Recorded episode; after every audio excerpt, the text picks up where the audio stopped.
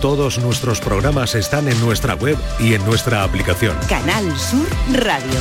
La radio de Andalucía. En Canal Sur Radio, La mañana de Andalucía, con Beatriz Rodríguez.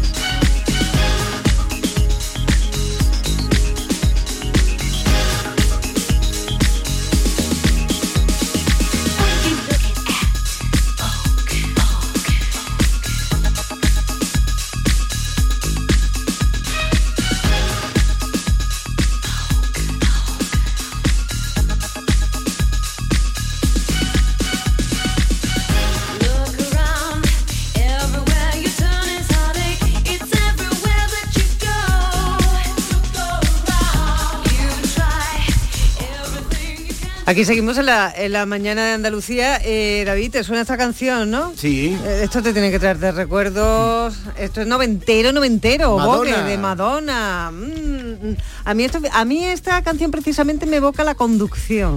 ¿La conducción? Sí. Ah, a mí sí. me no, a mí me trae recuerdos de fiestas de Nochevieja, de cotillones. Sí, ¿La conducción por qué? ¿Por Porque, qué? pues porque yo me pongo música muy machosilla de toda la vida y, y estas canciones así de Madonna me pegan mucho y de pronto me he imaginado en un paraje mm, granadino, ¿verdad? Que- que- que es una provincia tan preciosa para ir por ahí conduciendo una furgoneta. Mm, Oh, me y tú- encanta. Y tú, y tú, y tú dirás, y tú dirás, y tú dirás, pero ¿qué me está contando Sí, esta? pero ¿Qué yo sé, por, yo, yo sé contando?". por dónde tú vas. Tú sabes por dónde voy yo. Alguien le está pegando unos golpes al micrófono, que es una cosa tremenda. Eh, Tú estás escuchando Norma Basaúl, ¿qué tal? Buenos días. Pues, está- es, que está- es que estamos ya trabajando. Es que estamos ya en antena. Lo sé, ahí. lo Es que- sé, pero digo, no escucho ni a Madonna. Me he probado Baja- dos bájale un poquito, Norma, que me quedo sorda. Norma porque tiene, porque tiene una, una, una proyección Hostia. que a mí me entra por un oído y el, el cerebro me, me- Norma ha y deja llegado. de pegarle volca. Ha, Es que ha volcado el bolso y Cualquiera, ahora cualquiera va a pensar que te estás haciendo notar y de verdad que lo has conseguido, ¿eh, querida? Lo has conseguido. Bueno, Hoy ya ya, escucha, que, ¿Qué que debo de hablar que- bajito, no, bajito no, era so- no, solamente. ¿Ya? ¿Sí? Vale, es que estamos, estamos aquí mientras tú te pones los cascos y estamos todos los demás intentando. Bueno, ya saben que está aquí Norma Basaúl, que ha venido en plan eh, torbellino, y tenemos también a nuestro queridísimo eh, David. Por cierto, eh, muchas felicidades. Pues, eh, muchísimas gracias, pero explica que, que David lleva un- por apellido un Vico. un tal un tal David conocido como Vico que no me es que no me has dejado porque yo lo primero que quería era felicitarte por tu santo ya que he quedado antes tan malamente con mi querido David Hidalgo que no me he acordado y digo uy cuando te he No, visto pero- digo a este lo felicito más que entre por la puerta Eh, vamos. hay que matizar una cosa, he mirado, ¿eh? Eh, hay dos hay dos Davices que fueron santos. Uno es San David de Gales, como no le está felicitando nadie Claro, se ha tenido que poner a investigar oye qué, qué pasa aquí se celebra el 1 de marzo. y Después está David, el rey de Israel, que ese soy yo. Ese es el bueno. Ese es el bueno. Rey de bueno. Que se Israel. celebra hoy junto a Santo Tomás B, que entonces es una onomástica compartida. O sea que hoy nuestro santo. Hoy es, el, hoy es el santo de- del padre de Salomón. Pero bueno, con lo que está cayendo allí no digas muy fuerte lo del rey de Israel, Uy, que no, nos vayan a caer Bueno, también, también nos escucha mucha gente que, que, que practica la religión eh, judía y que le encanta Israel y visita Israel, entonces aquí tenemos sitio para todo el mundo. Eh, que por qué estaba yo diciendo lo de que me gusta conducir y lo del paraje granadino, porque es que me quiero ir a Granada, porque quiero saludar a, esta, a Estefanía Escolano, que ahora bueno, eh, eh, en nada de tiempo de, el anonimato más absoluto ha pasado pues a, estar en, un montón de medios de comunicación porque es que ha tenido una idea excelente, es una emprendedora que ha camperizado, bueno, ha camperizado, no, ha utilizado una furgoneta y la ha camperizado para, convertirlo en un gabinete de estética. Y va por ahí, por pueblos donde no se presta este servicio, porque son pueblos que, que porque están muy vaciados, pues que vive muy poca gente, pero sí que hay personas que quieren disfrutar de los servicios de- de que otorga un gabinete de estética y estar guapo y estar guapa. Estefanía, ¿qué tal? Muy buenas. Hola, buenos días. Estamos encantados de, de- de saludarte. Oye, eh, micro. Microban Belleza sobre Ruedas. Eh, tú eres la creadora es. de esta empresa, ¿no? La empresa se llama Microban Belleza sobre Ruedas. Efectivamente, sí. Y, y tú lo que haces es que te has cogido hace muy poquito tiempo, ¿verdad? Es un proyecto que llevas trabajando, pero que lo has puesto a funcionar hace nada, una semana si acaso, ¿no? Esta, esta furgonetilla. Sí, llevo casi un mes eh, funcionando. La verdad es que casi un mes, poquito tiempo y, y haciendo lo que es todo el proyecto, pues un año. Qué Entre bien. que se me ocurrió la idea y lo pude hacer, un añito. Un añito. Y, mm, y, eh, ¿tú- tú- ¿a ti se te ocurre hacerlo por necesidad o por originalidad? Entiendo que eh, cuesta menos dinero eh, camperizar una furgoneta y convertirla en un gabinete de estética, pero que también hay que tener ahí valor, ¿eh? Sí, bueno, a ver, eh, también tiene, tiene lo suyo, camperizar, adaptarlo a unas normas sanitarias que te exige el boletín oficial de la Junta de Andalucía, eh, el tema de, de tenerlo todo acondicionado para que las clientas estén a gusto, tanto con calefacción, agua fría y caliente, el tema de electricidad para que sea completamente autónoma allí donde vaya, que no necesite luz. Son muchas cositas que, que también hay que, hay que darle valor. Y tú haces tratamientos de estética que son ciertamente avanzados, que no vas solamente a depilar cejas, precisamente, ¿no?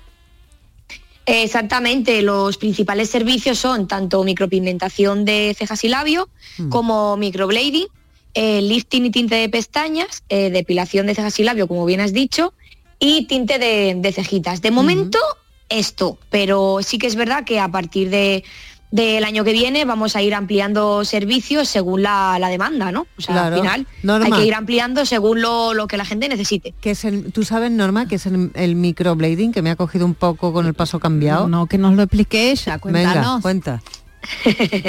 Pues el microblading es, un- es una técnica manual eh, que se hace con, con Tebori, ¿vale? Que es digamos como un boli que se pone la agujita en la punta y se va dibujando pelitos en la zona de las cejas Tatuaje. para simular unas cejas de hiperrealismo.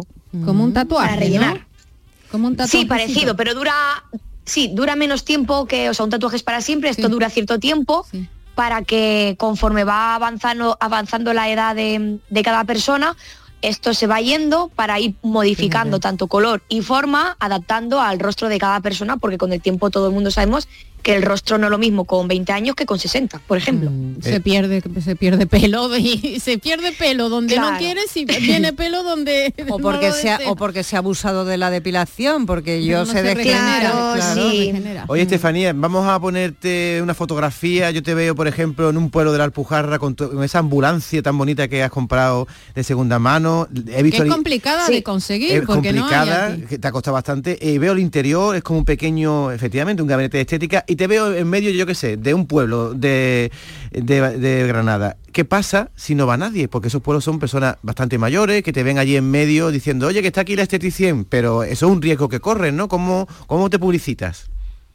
Claro, yo cuando voy a un pueblo es porque ya tengo las citas cogidas de antes, o sea, yo ya Ah. voy con un mínimo de clientas por delante, yo voy moviéndome a los pueblos con cita previa. Entonces, eh, por ejemplo, como bien has dicho de la Alpujarra, yo ya tengo mi, mi día cogido en, en enero eh, en Lanjarón y porque tengo allí ya dos o tres clientas, que es el, el mínimo que pido. Entonces, ¿qué es lo que pasa?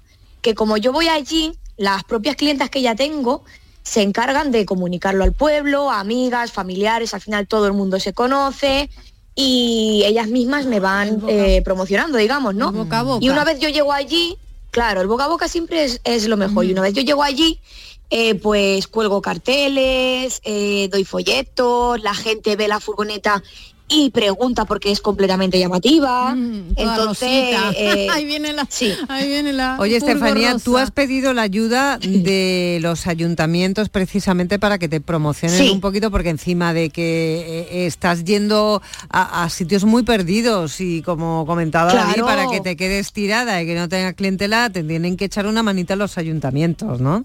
Sí, sí, quiero, quiero eso decirlo porque me he puesto en contacto con muchísimos ayuntamientos a través de correos electrónicos, con la sede electrónica, eh, algunos sí que me han contestado, otros no, y sobre todo eh, son pueblos pequeños donde no hay centros de estética, o sea, no hay nada de belleza. Entonces me gustaría pues eh, tener el apoyo de los ayuntamientos para poder acercar esto a sus ciudadanos, ¿no? Por- porque la, la belleza tiene que llegar a todos los rincones. que te den publicidad o, que se sepa en el pueblo que vas a llegar con tu furgo a poner guapas a las Eso señoras. es. Incluso a los señores, porque mm, Eso es. eh, los hombres también tienen cabida, aunque sea la furgoneta de la Barbie. Y, Por supuesto. Te han dado el premio, fíjate qué contradicción, porque el Ayuntamiento de Granada y la Diputación te dio el premio a emprendedora y ahora resulta Sí. que no, no cuentas con el apoyo. Es una idea innovadora, pero que ya existe en Estados Unidos, por ejemplo. Yo estuve viendo Sí. incluso en, en- en- en Colombia hay otra chica también que ha hecho una idea es. similar a ti, cosas muy bonitas y que tienen que funcionar. De- Eso es, en otros países, como bien has dicho, eh, este tipo de negocios funciona, pero ya no solo a nivel de estética ni de belleza, sino es que hay hasta dentistas. Mm. La verdad es dentro que eh, de, de un vehículo. es, es una idea una idea emprendedora magnífica que la franquicia yo creo que la vas a tener asegurada. Qué bien en tan poco tiempo. Eh, Estefanía, te quiero preguntar algo, Sí, David. bueno, eh, te noto que no eres de Andalucía, eres valenciana, ¿no? Te quería preguntar, Eso Estefanía, ¿cómo se te ha ocurrido, siendo valenciana, venir a Granada y concretamente a los pueblos de Granada para llevar a cabo este proyecto de la microban? ¿Es tu vida personal la que te ha llevado hasta aquí o es que has elegido Granada por motivos de algún tipo? Pues mira, yo Eres un tengo cotilla, 30 David. años. Eres un cotilla. no pasa nada. mira, yo tengo 30 años y llegué a Granada hace cuatro, ¿vale? Casi cinco. Eh, llegué por amor, pero el amor eh, pues se acabó Se y me quedé por amor a Granada. Y Ajá. dije, pues me enamoré de Granada y dije, pues aquí me quedo. Mm, Qué bien. Maravilloso. Bueno, y ese pues- fue el motivo por el que por el que llegué. Ojalá te cruces con los compadres que también van por ahí en furgo y le puedas hacer la ceja. Mira, sí, no, o, el micro o el eh, microblending o el este, ¿no? Blending. Eh, Estefanía Sí, Escolano, sí, sí, sí. Que tenga muchísima suerte, eh, que yo creo que ya la, la suerte ya ha abierto las puertas de, de par en par para ti, que te lo has currado y que este negociete tuyo se convierta en un en, en una pyme, pero pero ya muy extendida y consigas esas franquicias que tú quieres también, ya no solamente para el tema estético, sino también para otros servicios que además son muy necesarios en, en los pueblos, ¿no? Sí, Como sí. puede ser el de un osteópata o, o- o algo parecido. Claro, un beso muy grande sí. Y que tengas una muy Gracias. muy muy eh, feliz entrada de año. Gracias. a ti. Gracias, muchas Un abrazo. Un gracias. besito. Felices Chao. fiestas. Igualmente.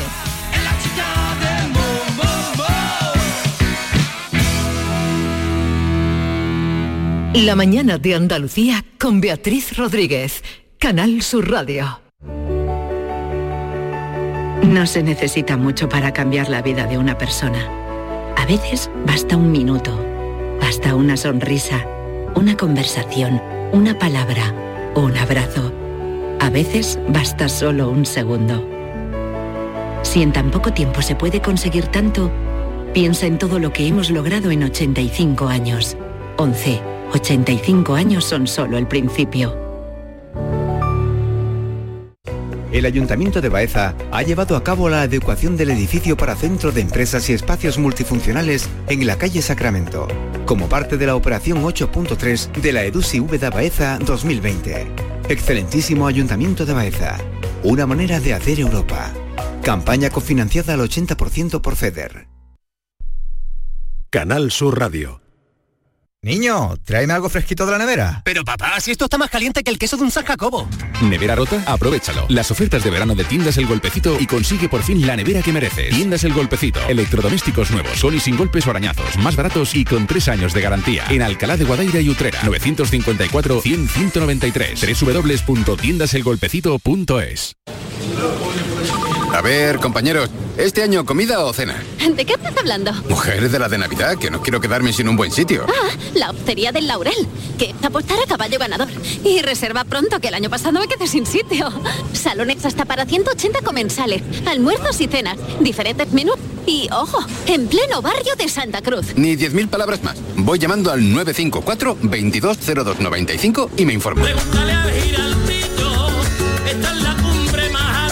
Recuerda, Hostería del Laurel, Plaza de los Venerables, Barrio de Santa Cruz. Este 2023 celebra la magia de la Navidad en Tomares. Más de 100 actividades te están esperando. Música, teatro, títeres, pasacalles, talleres infantiles, mercadillo navideño, un encantador carrusel vintage y el espectacular Belén del maestro Silvio Torilo. Del 2 de diciembre al 6 de enero comparte la alegría navideña con nosotros. Ayuntamiento de Tomares. Tomares como a ti te gusta. Plan Más Sevilla de la Diputación de Sevilla. 100 millones de euros para más cohesión territorial en toda la provincia. 70 millones de gestión directa de los ayuntamientos para dar más solución a demandas de la ciudadanía. 30 millones para programas en toda la provincia para más prevención de inundaciones. Más equipamiento tecnológico. Más auditorías energéticas. Más proyectos técnicos municipales. Plan Más Sevilla. Diputación de Sevilla.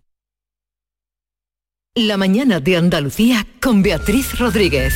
Canal Sur Radio.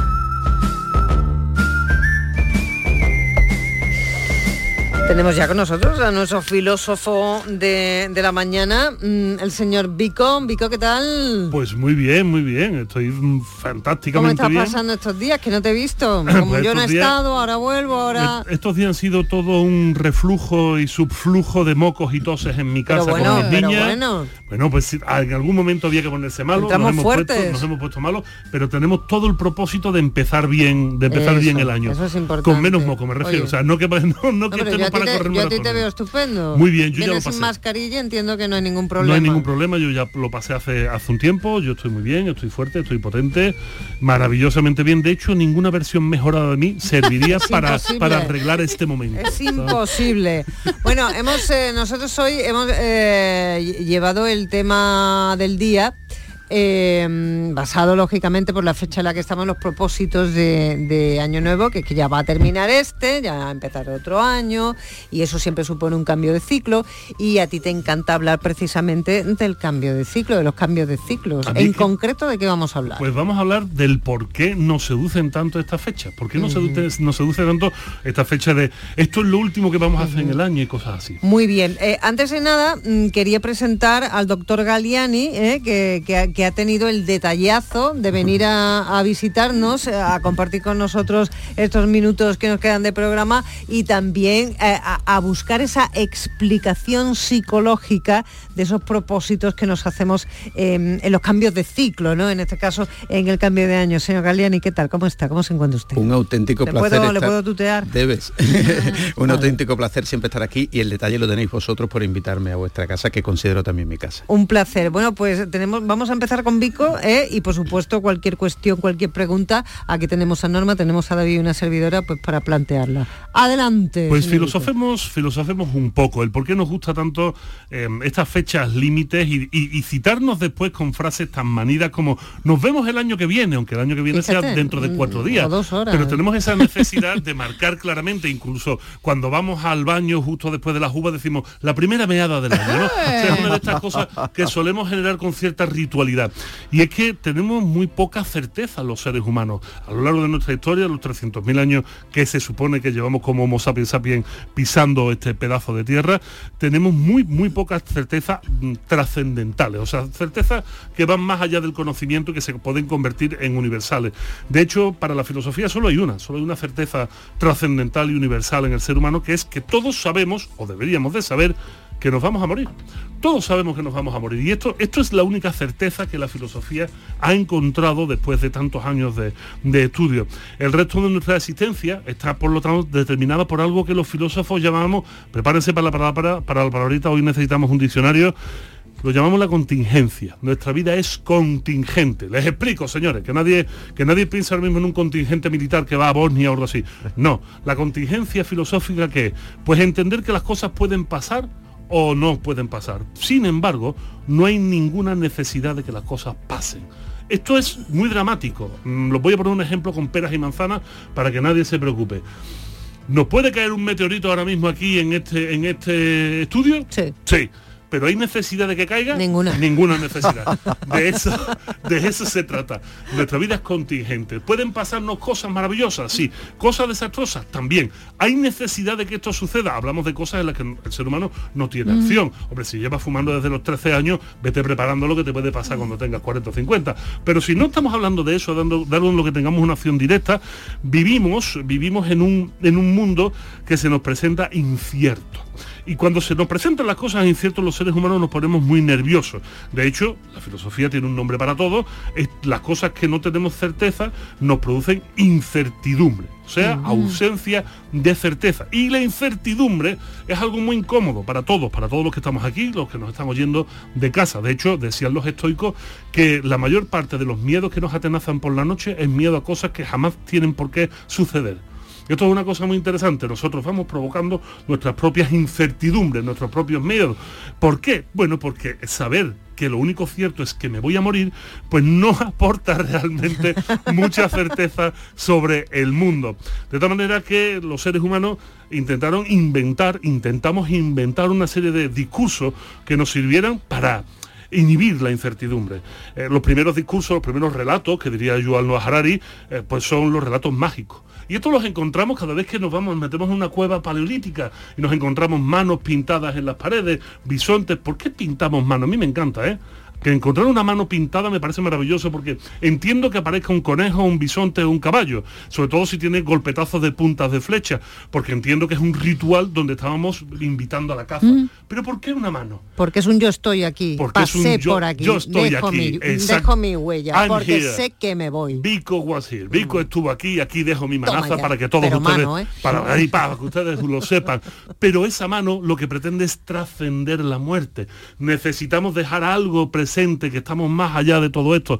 Hicimos los relatos mágicos y después se nos quedaron cortos.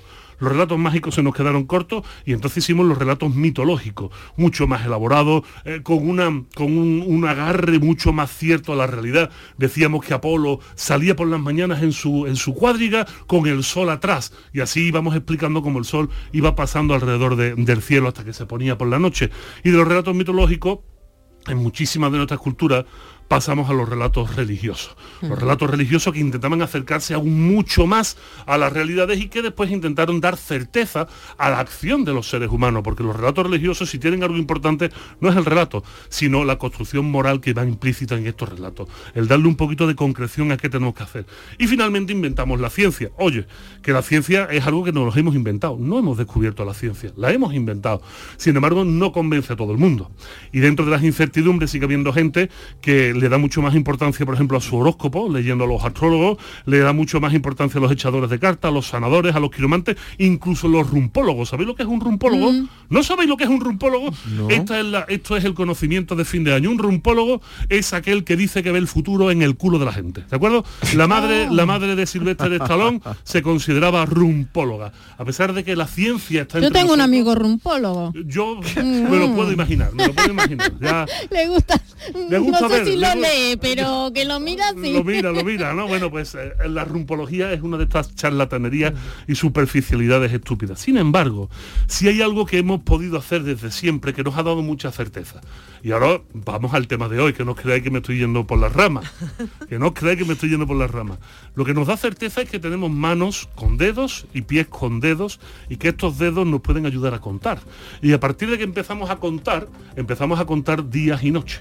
Empezamos a contar días y noches, empezamos a contar lunas, empezamos a contar estaciones y nos damos cuenta de que al contar y al contar y generaciones y tras generaciones contando y contando, empezamos a entender que hay un cierto ciclo que se va cumpliendo. Y el entender que las cosas cumplen un patrón nos da una sensación maravillosa de poder agarrar un poco de la realidad del mundo, de poder tener certeza sobre lo que está pasando, porque decimos, no, no, es que si contamos no sé cuántos días desde que el sol está arriba hasta que el sol está abajo, han pasado seis meses y esto nos indica que ahora sí podemos sembrar o ahora sí podemos recoger.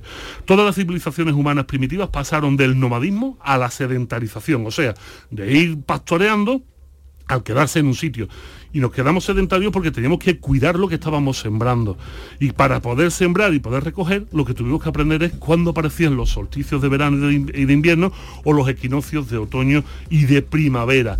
Todo esto que os estoy contando no es más que el establecer un calendario, ser capaces de poner las cosas en su sitio. Y gracias a establecer un calendario, esta fecha de hoy, que para nosotros es el día 25 fue la la natividad del Señor Jesucristo, pero que para los romanos era el día del sol invicto y las Saturnalias, por ejemplo, todos estos juegos nos han permitido decir, a partir de aquí empieza un nuevo año. Dejamos atrás lo viejo y empezamos con lo nuevo. Pero esto es una arbitrariedad.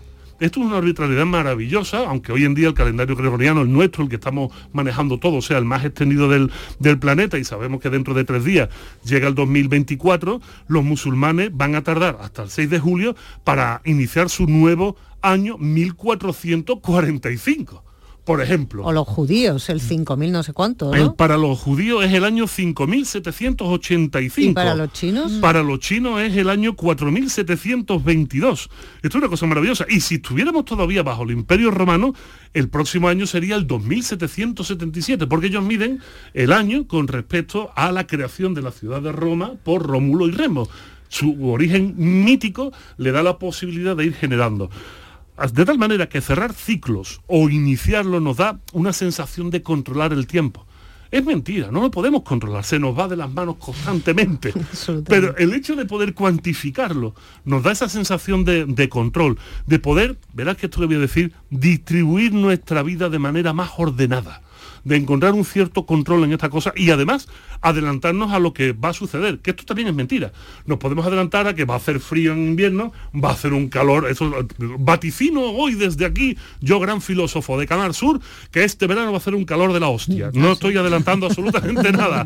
Esto lo sabemos todos, pero nos da mucha tranquilidad saber que en verano va a ser calor porque así vamos preparándonos para el verano.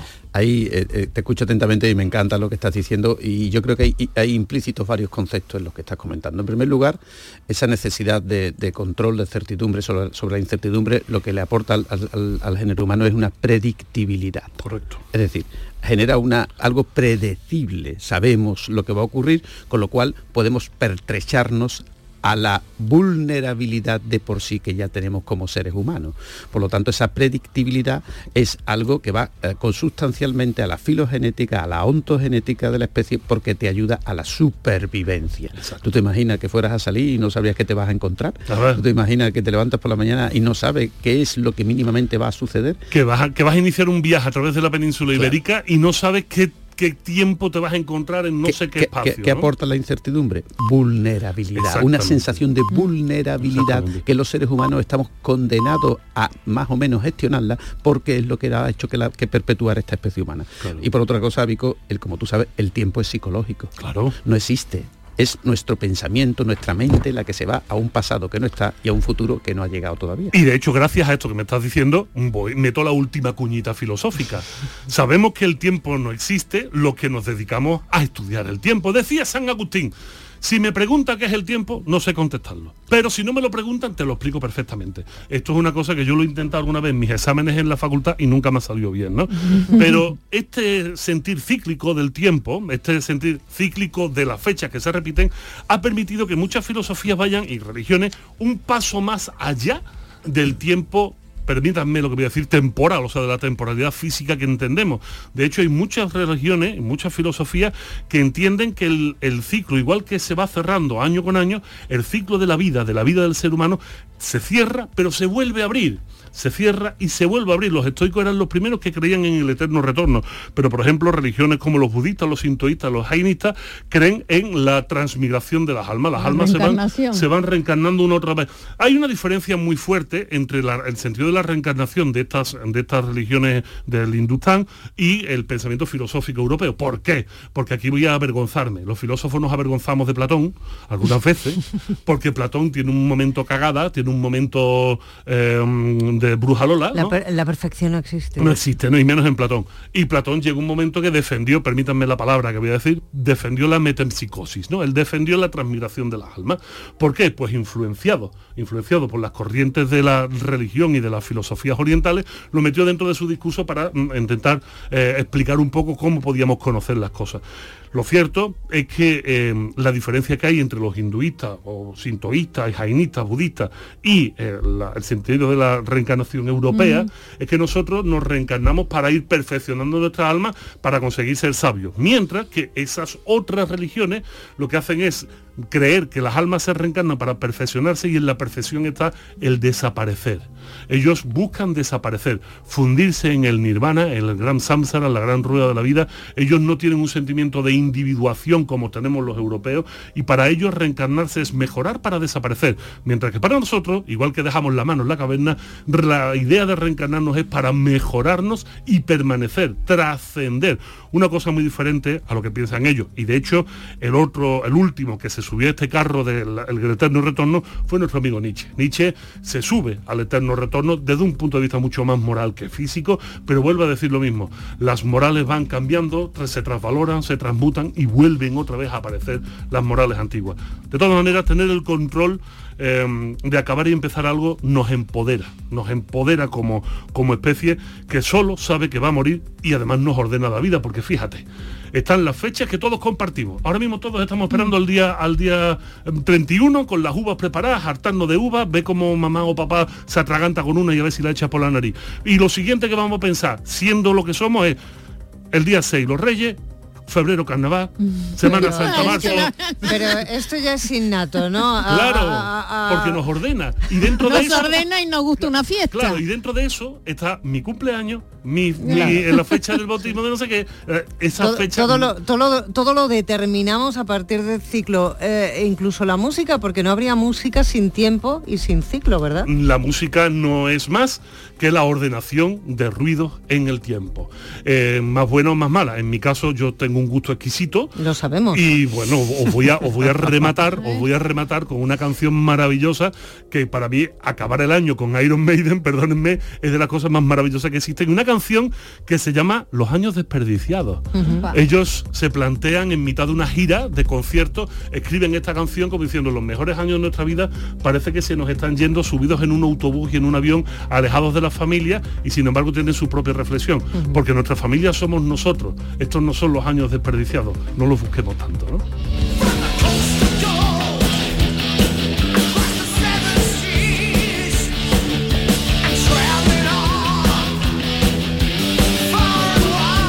Pues sí. Vico, es verdad, ¿eh? Tienes un, un gusto exquisito. ¿eh? Faltaría más. Vamos. Estoy viendo aquí al doctor Galiani ya pegando botes con Iron Maiden. ¿eh? hombre. Se le nota una El- barbaridad que ha llevado melenas El- ¿eh? tiempo el- atrás. El, rock es mi principal eh, corriente eh, de música. O sea, aparte, ya aquí una pequeña, soy socio de Sube Rock. Sube Rock es eh, un festival de rock que se llama Gratis y a la Sombra. Madre ¿vale? mía. Que está en, Ya pa' cuarentones, eh, pa' está en. Extremadura. Bueno, allí de todo. Y yo me lo paso genial primera semana de julio y de aquí estáis todos invitados. Oye, pues, no- nos vamos juntos, ¿eh? Fantástico. Así que fíjate, soy socio de esa asociación. Por eso te lo digo todo. Bueno, Vico, te despedimos aquí. eh, nos vemos el año que viene, efectivamente, aunque sea tan solo dentro de, de De una semana, días. dentro de siete días, pero que, que termines muy bien el año, que todavía lo comiences mejor. Siempre es un gusto tenerte aquí y aprender un montón de cosas contigo y lo que es mucho más importante, quedarnos pensando. Hay que Eso, pensar, si ¿eh? yo consigo eso, que bien Mm. duermo por las noches. Un beso. Un beso enorme, gracias.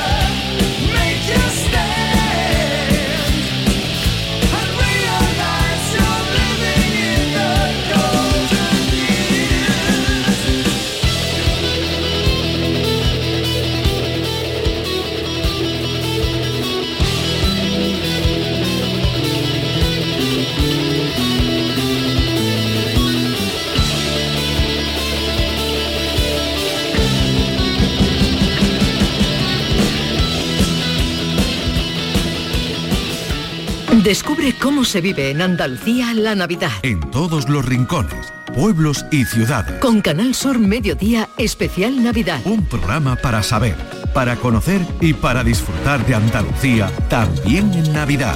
Con Antonio Catón. Canal Sur Mediodía.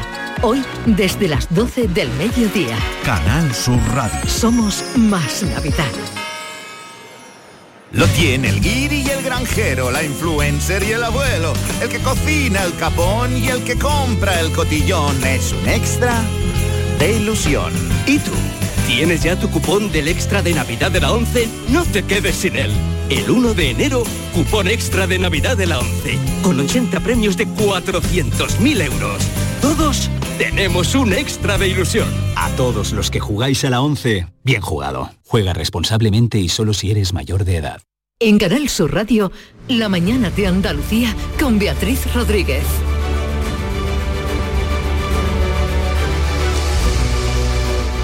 Estamos, iba a decir que estábamos despidiendo el último día del año, claro, tanto hablar, tanto hablar, tanto hablar de, de Nochevieja y de Año Nuevo y ya como que me he traspuesto en, en el tiempo. Eh, tenemos con nosotros eh, al doctor José Antonio Galiani, psicólogo y director de la clínica eh, psicosanitaria Galiani, ya le han podido escuchar ustedes en, en esta intervención junto a nuestro filósofo eh, Vico, el gran Vico, y, y con el doctor vamos a hablar de- de- del tema que nos ha ocupado hoy en la mayor parte del programa, que son los propósitos, los propósitos para el año nuevo o los propósitos para la vida, ¿no? Eh, los propósitos to- están muy relacionados con, con la psicología, porque cuánto se mueve ¿no? en nuestro cerebro para que elijamos querer hacer una cosa y no otra, y cómo nos sentimos de mal cuando no lo conseguimos. Fíjate que yo soy mucho de concepto, ¿no? Siempre te digo que no se puede, no se puede interiorizar, no se puede alcanzar aquello que previamente no sea contextualizado, no sea definido. Por eso yo creo que más de- que de propósitos debiéramos de hablar de hábitos. Porque el propósito no es más que una estructura mental que yo me hago. El hábito es, es eh, bajar al terreno de juego y picar piedra en ese sentido, ¿sabes? Entonces, los propósitos están muy bien, Para crear un hábito. para, pero si no los dotamos de hábitos, no tiene ningún sentido. Entonces, eh, está claro que yo, cuanto más cerca esté el propósito de mis gustos, de mis preferencias, de, en definitiva, de lo que son mis apetencias, más fácil me será crear unos hábitos para ello. Si mi propósito es, yo qué sé, que te digo a ti, aprender chino, y no tengo ninguna apetencia, ninguna idea, pues mis hábitos no serán. Entonces, yo creo que más que de propósito, debiéramos de hablar de hábitos. Y esos hábitos se integran a través, evidentemente, de un ciclo en nuestro cerebro. Se dice que un hábito se incorpora a nuestro cerebro, en definitiva, a nuestro comportamiento, cuando al menos hemos estado 21 días trabajando para ello. Por eso, un hábito no necesitamos años para hacerlo. Esto se demuestra en los ratones. Cuando hacemos experimentos con ratones, los ratones tardan como unas tres semanas en aprender un hábito, un mecanismo que se le dé, ¿eh? ya sea por reforzamiento eh, positivo, negativo, lo que sea. Y nuestro cerebro funciona más o menos igual. Por ejemplo, yo que ya lo hemos hablado, que uno de mis propósitos pues es el de la mayor parte de los mortales, que es empezar a hacer deporte ya un poquito en serio y de verdad porque es necesario. Y eh, si yo los primeros 21 días de enero voy al gimnasio, ya luego no me va a costar prácticamente, sino que mi cuerpo va a necesitar hacerlo. Tu cuerpo no, tu cerebro, las conexiones cerebrales que se han creado para ello, porque habrá secretado endorfina, porque habrá secretado dopamina, porque habrá secretado serotonina, y por decirlo así, habrá como una tendencia natural de nuestro cerebro a generar esa motivación o necesidad esa ya casi, ¿no? necesidad casi, claro, igual que tenemos necesidad, entre comillas, de hacer lo contrario, no hacer deporte, va- nuestro cerebro va a decir, oye, ¿dónde está mi deporte? Oye, Que lo qué bien, necesito". porque, porque esto a mí me motiva, Sí. porque me cuesta mucho arrancar y, y ya mi cerebro se va a quedar. Si tú las primeras tres semanas lo haces, ya luego lo vas a hacer, no te va a Y costar nada. tengas pues, Y- voluntad también, porque tú puedes... de- de- eh, Pero la voluntad no deja de ser al fin y al cabo un cóctel químico que genera nuestro cerebro. Entonces, yo lo que estoy diciendo es que aquí, por eso siempre se, di- se dice... porque la gente lo- deja los gimnasios a los tres meses. Es que siempre Pasaron se dice... los 21 días. Pero mirad esta frase, siempre se dice, lo más difícil es empezar. Contra. Justo por esto, porque en principio en esas tres primeras semanas nuestro cerebro está luchando entre el estado anterior, químico, que es el que no está... El, El que te tira al actividad sofá. Claro. Y el otro. Yo de todas maneras, más que hacer deporte, yo hablaría de actividad física. ¿Mm? Porque el deporte es eh, eh, una actividad física reglada. Hacer, de- hacer deporte es jugar al fútbol, hacer deporte es Mm. eh, jugar al pádel, pero una actividad física no necesita unas reglas. Una actividad física es andar. Una actividad física es ir al gimnasio, a, bueno, a simplemente a correr en una cinta. Eso es una actividad física. Eso técnicamente no es hacer deporte. El deporte tiene unas reglas, tiene una estructura, tiene una, una determinación. Entonces, yo creo que, que conceptualicemos bien el propósito. Hoy mi propósito es mm, tener más actividad física durante el día. Contra, pues eso es mucho más fácil que decir, hacer deporte, que es algo mucho más global. Y que sea coherente con tu actitud física, con tu, con tu cuerpo también y con tu si capacidad. Si, si, mi hacer deporte es nadar y vivo en, en Córdoba, No pues me va a costar más trabajo, ¿no? No voy a ir al mar. No, no tengo el mar. Ah, no tengo bueno, el mar cerca. en el mar. No, no tengo, Sí. ¿sabes? Me, me va a costar No, un poquito pero- más trabajo. Ahora, si mi deporte es, yo qué sé, andar, contra, es eso más fácil hacer hacerlo, ¿no? todos. Claro, si yo vivo en Sevilla o en, o en Córdoba o en Jaén y mi propósito es nadar en el mar, pues hombre, pues la verdad nos va a costar un poquito de más trabajo en ese sentido. ¿cuáles son los propósitos que tú más encuentras ya que trabajas con tanta gente, tantos pacientes que pasan por tu clínica? Eh, son, eh, ¿Están relacionados con la dieta? ¿Están relacionados con los comportamientos? Con... Están más relacionados con lo físico que con lo emocional. Eso. Lo cual a mí, como comprenderá, me parece, bueno, no voy a decir un error, pero por lo menos un comienzo no demasiado inteligente, no demasiado adaptativo. Eh, eh, diríamos que, que cualquier actividad que tú desarrolles desde el punto de vista físico de cuidado, como es la actividad física, como es la alimentación, como es el sueño, que me parece fundamental una higiene del sueño, está relacionado primero con una motivación emocional. Yo me tengo que creer, no querer. Creer está antes que querer. Y las personas quieren sin creerse que lo pueden hacer. O sea, yo quiero hacer más actividad física, pero yo me creo realmente que voy a hacer más actividad física, porque si Mm. no me lo creo, y eso tiene que ver con el mundo del pensamiento, no voy a poder, por mucho que quiera, no voy a poder llevar a cabo esa cuestión. Entonces los propósitos están más relacionados con esas cuestiones, pero ningún cambio de comportamiento será eficaz será efectivo, se incorporará a nuestros hábitos si antes no lo hemos incorporado a nuestro mundo mental y emocional. Ninguno. Eso está archidemostrado. Entonces, trabajemos primero nuestro pensamiento, nuestro diálogo interior, las emociones que nos acompañan, nuestro estado de ánimo y luego volcaremos mucho más fácilmente ese tema. Por supuesto, claro que para eso es básico tener una higiene del sueño adecuada, que para mí es el factor número uno de desajuste y desequilibrio emocional. Si hay un patrón básico de todas las personas que se sienten mal desde el punto de vista de la psicopatología, es la, la, la, la falta de higiene en su sueño. Higiene hablo por dormir las horas que hay que dormir, de la forma que hay que dormirla, con un sueño con sus cuatro fases, etcétera, etcétera. Y luego vamos en deuda. Es como si yo el móvil por la mañana lo cojo con un 20% de batería y quiero que me dure todo el día.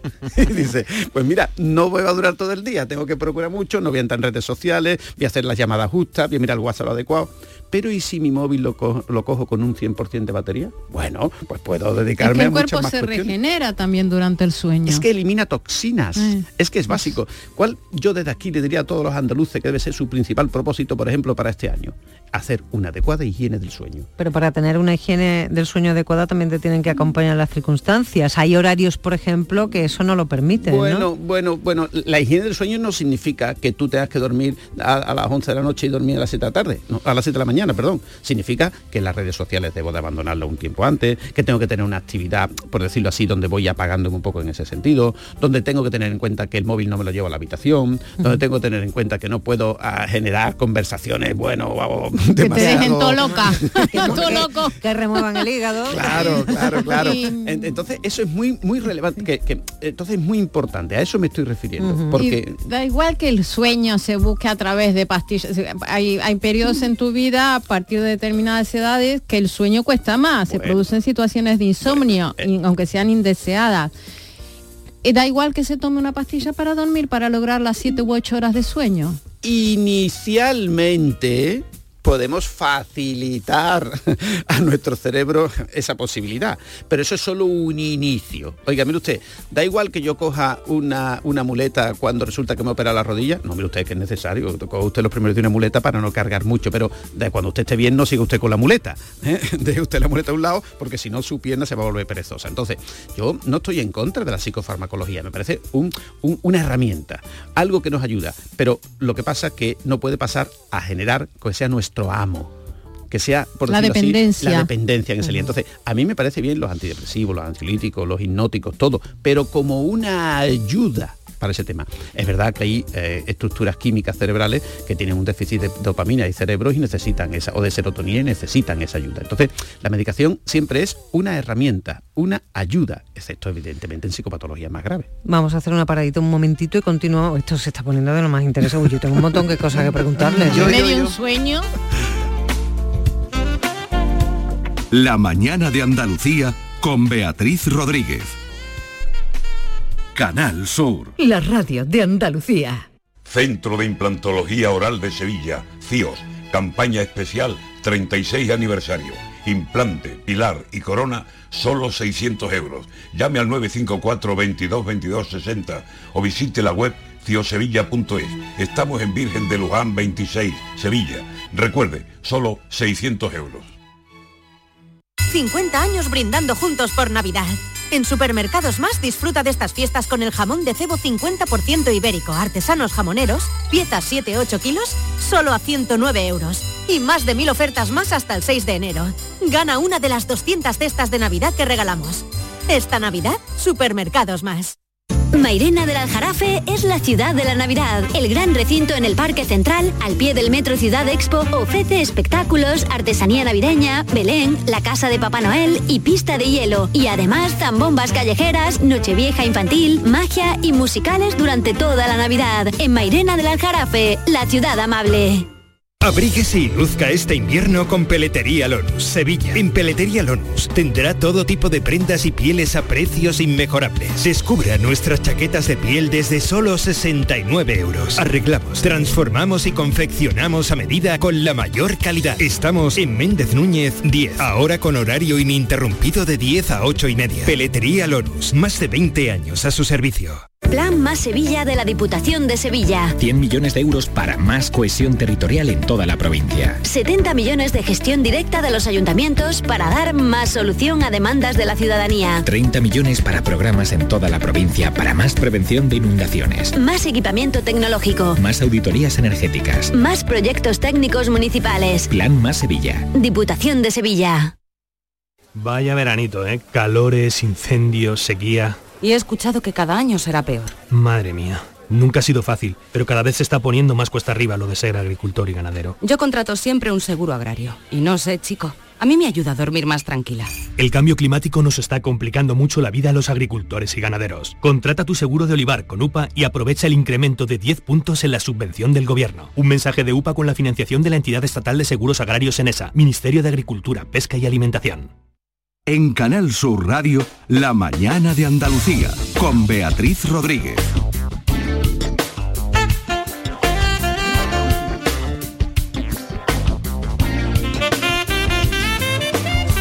Bueno, vamos a, seguir compartiendo consulta con el doctor eh, Galliani, que queríamos eh, hablar sobre, eh, desde el punto de vista psicológico, lo que significaba, eh, lo que Cerrar. significaban los propósitos. Eh, lo hemos hilado mucho con lo que ha venido contando Vico, eh, desde el aspecto filosófico, cuando hablaba de los ciclos, y que ha salido en algún momento la palabra vulnerabilidad, que ha sido donde has tenido tu primera intervención y, y que tú asociabas a la incertidumbre, ¿no? Totalmente compartido. Y yo te quería preguntar, ¿la vulnerabilidad se aprende? Y si es así, ¿no sería bueno desaprenderla para ser más felices? No, la vulnerabilidad es intrínseca al género humano. Lo que tenemos que desaprender es el concepto de ser frágiles. Lo que realmente no es necesario para el ser humano es sentirnos frágiles, pero sí sentirnos vulnerables porque nos va a crear una serie, por decirlo así, de miedos, en decirlo así, positivos que no nos va a hacer salir por la ventana, por ejemplo, si queremos ir a la calle, o que no nos va a hacer cruzar un paso de, de- de- de calle porque vienen Claro, coches. claro. Entonces, sentirnos la vulnerabilidad del género humano es necesario porque te protege, te ayuda a perpetuar la especie. Lo que no tenemos que ir a ese punto más allá, que es sentirnos frágiles, porque ahí está la inseguridad, ahí está la baja autoestima, ahí están los miedos irracionales. Entonces es muy importante tener en cuenta esa cuestión. Así que, que hay conceptos que son propios y, y yo decía, y se lo quería decir a Vico, pero no quería interrumpirle. La cuestión más importante para tener una adecuada salud mental, repito, aparte del sueño, ta, ta, ta, es sentirse cómodo en la incertidumbre. Sentir que la incertidumbre es un estado natural del ser humano en el que una persona tiene que aprender a estar, porque es donde va a estar toda su vida. Bueno, no- la incertidumbre también te- con ella también te aguardan sorpresas, ¿no? Que es algo positivo. Bueno, es que yo creo, es que yo creo que si a la persona cuando nace le dice, toma, aquí tiene usted su libro, vale, usted, ¿eh? lo tiene usted aburrimiento, aquí. Yo creo que nadie diría, ¿lo quiere usted? Yo, yo diríamos, no, déjalo, ya vere- veremos a ver cómo me va la fiesta, ¿vale? Pero eso sí, por otro lado, buscamos eso. Ent- Entre otras muchas maneras, repito, el, el- el- cuando cerramos el año, cuando cerramos estas cuestiones, yo creo que e- es importante desde el punto de vista de ese reciclaje, desde ese inicio. Me parece positivo que los seres humanos hayamos dividido el tiempo, que como bien dice él es un concepto humano, no lo tiene la vida, en todo caso serían por ciclos solares, etcétera, etcétera. Entonces, creo que es básico que tengamos al menos esa, esa sensación, porque sobre todo nos aporta un concepto, y es el concepto esperanza. Es decir, que podemos trascender sobre lo que ya somos. Y entonces nos acogemos a ese final ficticio para poder generar esperanza de que si no hemos hecho las cosas como queríamos, la podemos hacer de un modo mejor. Entonces aporta muchos conceptos el tema Mm. de, de cerrar. Además, si nos hemos fijado, este 31 termina en domingo y termina a las 12 y termina el mes. O sea, termina todo. Termina el año, termina el mes, significará termina la semana de cero, y termina el de día. cero. Ojo, ojo, viene la eh, es que eso es esperanza. importante. ¿eh? Aquí viene la esperanza, seguro que es algo positivo. Lo termina- e- este año lo termina todo. El mes, la semana, el día y la hora. Así que bueno, el que no lo haga este año. Lo termina todo y bueno, y también arranca todo, ¿no? Sí, el, sí, sí, sí, el sí. lunes a partir de las de las cero horas.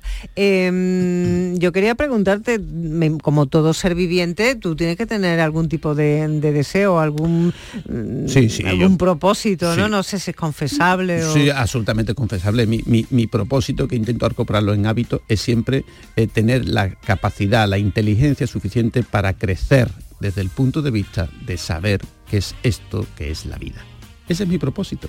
Mi propósito es aprender cada día, a conectarme más y a ser más inteligente, es decir, generar mejores decisiones con respecto a lo que me da esta existencia, que la siento como un regalo, como un auténtico regalo. Vivir mejor. Eh, más conscientemente. Bueno, Eh, se supone y- que ser capaz de observar la inconsciencia que todos tenemos.